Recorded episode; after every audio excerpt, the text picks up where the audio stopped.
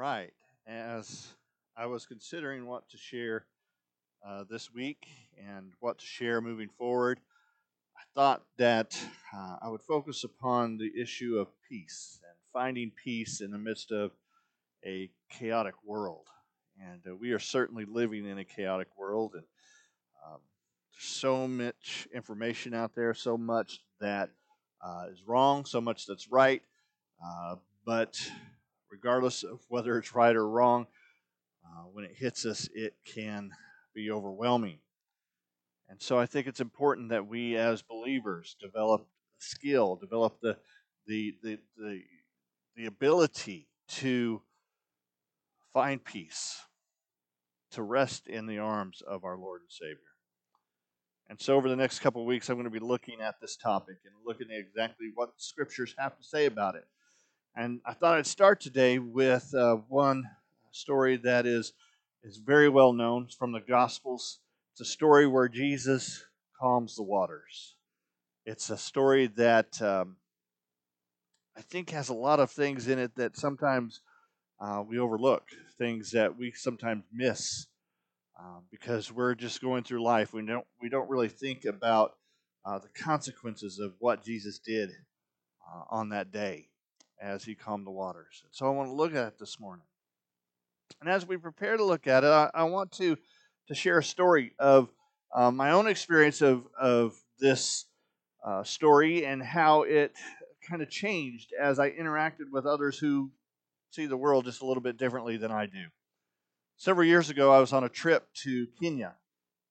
And while I was on this trip, uh, we had the privilege of going out into the bush and, and teaching uh, children, teaching adults uh, about scriptures and about what they have to say. And uh, I happened to be at a school teaching uh, several children. And I told this story. And, and as I related the story and communicated the story, uh, the kids were interested. They were fascinated by the series of events and all that happened. And when we got to the end, I asked, Were there any questions? And one little boy raised his hand and he asked, which one of the disciples woke him up? And it wasn't a question I was expecting. I was expecting how big was the boat or uh, something along those lines from kids. But he asked which one of the disciples woke him up. And at first I was really puzzled. Why would you ask that question? What is it you're trying to get at?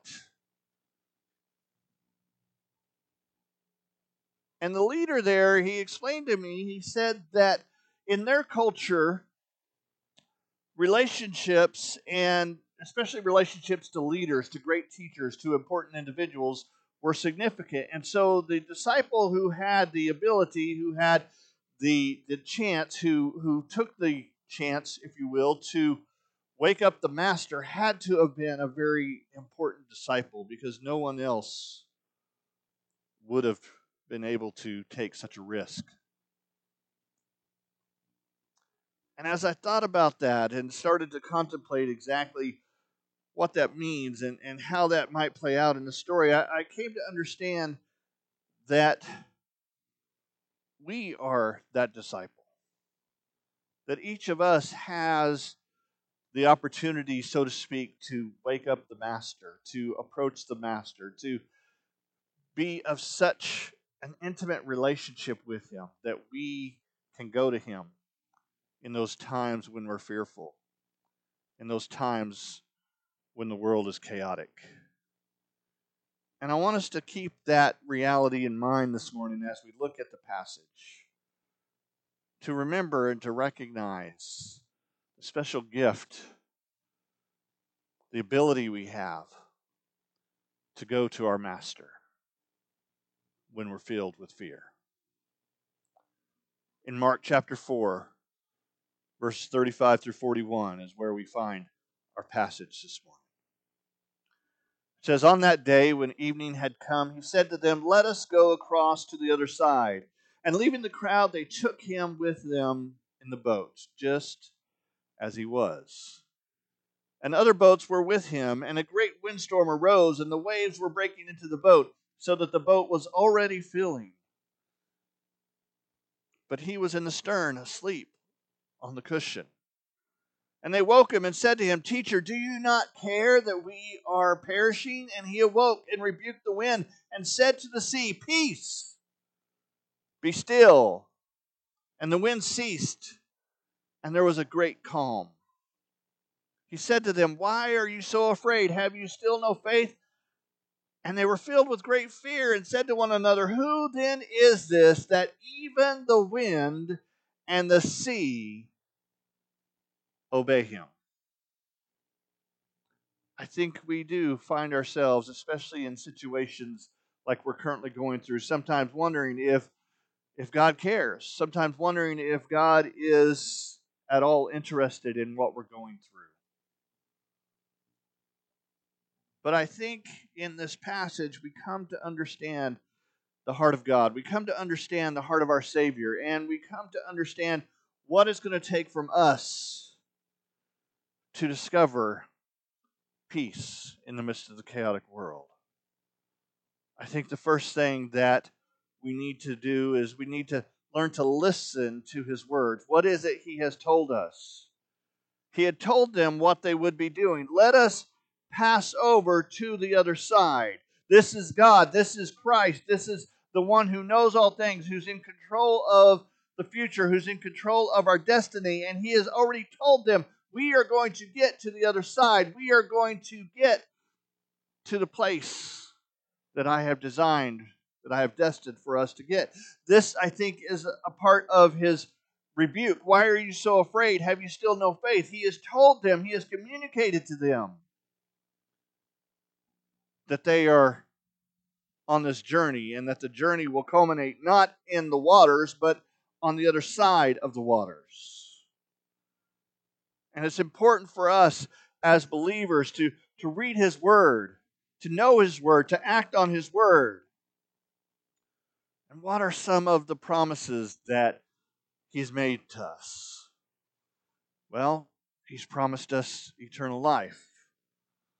John 3:16 For God so loved the world that he gave us his only begotten son that whosoever believeth in him shall not perish but have eternal life. And that life that he promises is not just a future reality. It's not just a, a, a something that's that's out ahead of us. It is certainly out ahead of us, but that's not all it is. It is a, quality of life right now as well. It is a it is a life that is full. It is a life that is at peace. That is Jesus' promise to us. He also promised us freedom. In John chapter 8, he tells us that if the Son makes you free, you will be free indeed.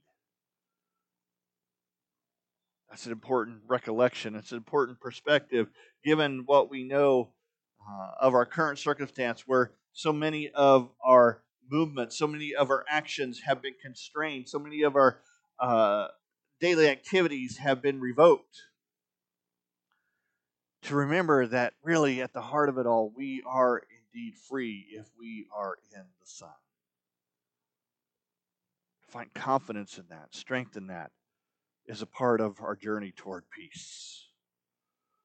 He promised us a return one day, that He would come back, and that He is preparing a place for us. I'm going to prepare a place for you. In my Father's house are, are many rooms. He tells us in John chapter 14. There is a destination that we're moving toward. And we can be certain that whatever happens on the journey toward that destination, He has promised us we will arrive at it, just as He promised the disciples, just as He stated to the disciples that we're going to reach the other side. To begin to understand these promises and so many others that He's given us is to change our view of the storms themselves, the things that we're going through one of the first European adventurers on the mighty oceans who, who sailed to southern Africa, went around the Cape on a stormy sea. And his ship was threatened and it was looked like it was going to go into pieces. And so he called the place the Cape of Storms. But a later explorer changed the name to the Cape of Good Hope because he saw ahead of him the jewels and the treasures of India. You can call this life a life of storms if you wish, but if you can see the glorious redemption of eternity ahead of you and you can you can see what God has promised and you can see what God's going to do and you can see what God is doing, then you can move from a life of storms to a life of good hope. And this is present because Jesus' ultimate promise to us was a real simple one I will be with you always. And to have Him with us is to have everything that we need. So we must listen to His words, but we must also understand the value of His presence. If He's with us, what does that mean? What does that look like? How does that indeed affect us? It's important that we see that, that Jesus called the disciples into the storm. He knew they would reach it to the other side, but he also knew that they would have to go through the storm. When you look at the parallel passage in Matthew chapter 8, you, you come to understand that that his his command, his his expression here to get into the boat, to, to move forward, to, to step out into the circumstance and into the situation.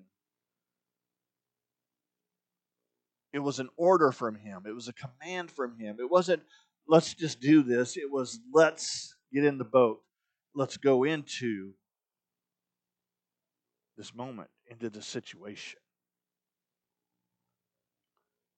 But it's also important for us to see that as he calls them into the storm, he uses the plural us. He didn't send them in alone. And while we understand that he is in control and he is directing such things and he is directing our lives, we also need to understand he's not taking us into this by ourselves. He is with us. His presence was as valuable as his action to calm the sea. They just couldn't see it.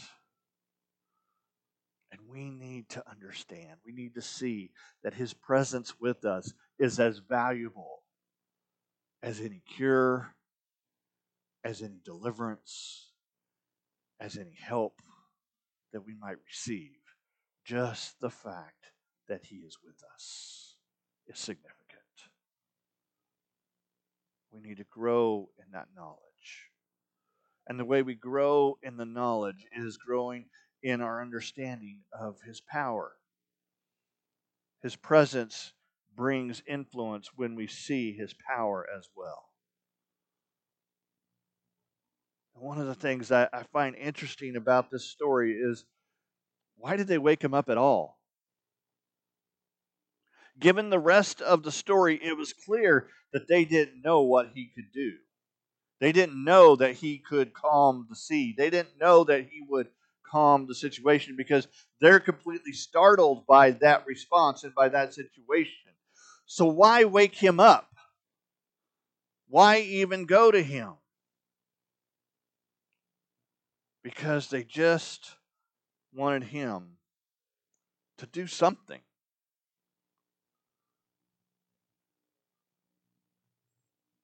They didn't care what it was. They didn't know what it might be, but they wanted him to do something. And this is so like us in these situations, in these circumstances. We don't really understand or believe what God can do. We just want him to do something. We need to grow in our understanding of his power. And his power is indeed great. Peace, be still. Another way to render that, another way to, to express that is be silent. Or to put it in the more modern vernacular, shut up. He silences the storm. And I love how Mark phrases this because it's not something you would normally think of. The wind ceased, and the text says there was a great calm. Now, I've heard of a great storm, I've heard of a great noise, I've, I've heard of a lot of great things, but I've never heard of a great calm. This wasn't a, a situation or a circumstance where things just kind of slowed down and, and became a little more easier to tolerate. Mark here says the calm itself was significant. There was a stillness that set in. When Jesus said, Be still, when Jesus said, Be silent, the storm didn't move from its noise and boisterousness to a whisper. The storm moved to complete silence. That's power. Such utter and expressive power that the disciples move from being afraid of the storm to now the text says they were afraid of him. Who is this man that even the waters obey his voice? He's more than a man. He's more than we often conceive him to be. So often we've rendered Jesus into this person who, who loves us, who cares for us, who is there for us, but who's not necessarily the Lord of the universe. Not necessarily the one who's in control. He's just the one we pray to, the one we talk to. We need to grow in our understanding and our appreciation of the fact that He is all powerful, the God of this universe. But how can we grow in that knowledge? How can we grow in this understanding of who He is? Well, I think there's a couple things that need to be present. Number one, we grow First of all, by taking care of the things that we're responsible for, doing the task that He's given us. If we are taking control of and taking charge of and taking responsibility for those things that we are responsible for, then it becomes much more evident what He's capable of. I think a lot of times we ask God for things. We, we, we approach God with things that, that really are on our shoulders, things that He's already empowered us to do, things that He's already he, He's given us the talents and the gifts to do. And because of that, because we're asking Him to take care of those things that we're responsible for, that ends up minimizing what it is that He's actually capable of doing.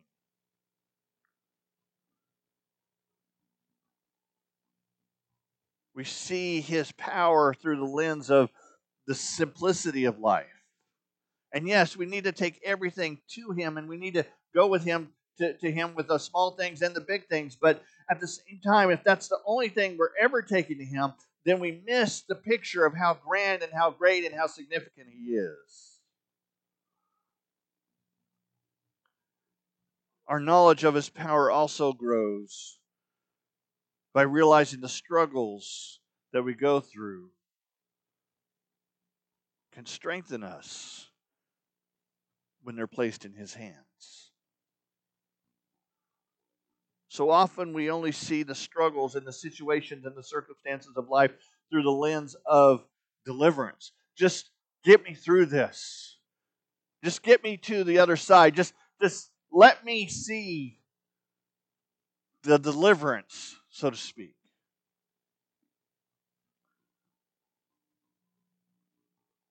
But the scriptures tell us to consider it all joy when we face all sorts of diverse situations and circumstances. The scriptures tell us to to, to find joy in the midst of the storm, in the midst of the agony, in the midst of our circumstances and troubles.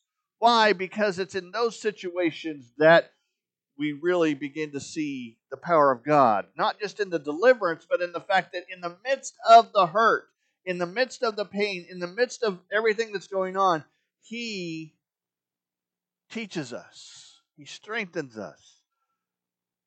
He's so powerful and so amazing that even the bad can be used for His glory and for His purposes. Third, we grow in this knowledge by seeing Him at work in the world around us. Taking time to see those things that He's doing that sometimes we overlook. The way He's moving, the miracles He's performing, the life that He's granting.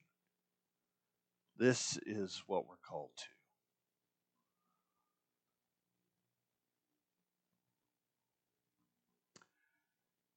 And then, fourth, it grows by answering the question that the disciples themselves are asking Who is this man? That even the seas listen to his voice. And we answer that question. And as we answer that question, we worship him with all that we are. He is the King of Kings. He is the Lord of Lords. He is the Prince of Peace. He is the Almighty Creator, the Alpha and the Omega, the hope in the midst of life's storms. To see that, to worship that, to understand that is to begin to grasp what life is really about. Life isn't about storms and the solutions to storms necessarily, it's about seeing Him for all that He is. And when we do that, we begin to see that we were built for the storm. We were built for the storms because it's in those storms that we see who God really is. Dr. Alvin Rogness was the president of Luther Seminary in St. Paul when his son Paul, who was only 24, came back from England got off the bus in Minneapolis and he was hit by a car and killed instantly. Dr. Rogness wrote several devotionals growing out of that experience. And in one in particular, he wrote, You and I are built for storms. We are not built for cozy, safe little harbors. The Lord is with us. With Him, we have the kind of craft that can weather any storm. In fact, we should head out for the storms. One of the great perils that faces the church in our day is that we will steer people out of the storm centers. We are not to anchor our lives in some sheltered cove and let the storms tossed world go by. The Lord's call is not like that, not to an easier task, but a greater cause, not to peace, but to battle, not to cozy harbor, but to the sea of storms. We are not built for safe harbors. We are built for storms. Why? Because we are built by a Savior who loves us, by a God who walks with us, by a Spirit that comforts and empowers us to do a work that reveals Him to a world desperately in need of answers. As we go through this time, as we deal with these difficulties, let us always recognize that the Master invites us to approach Him. The Master encourages us to trust Him. And the Master empowers us to walk with Him. May God be with you.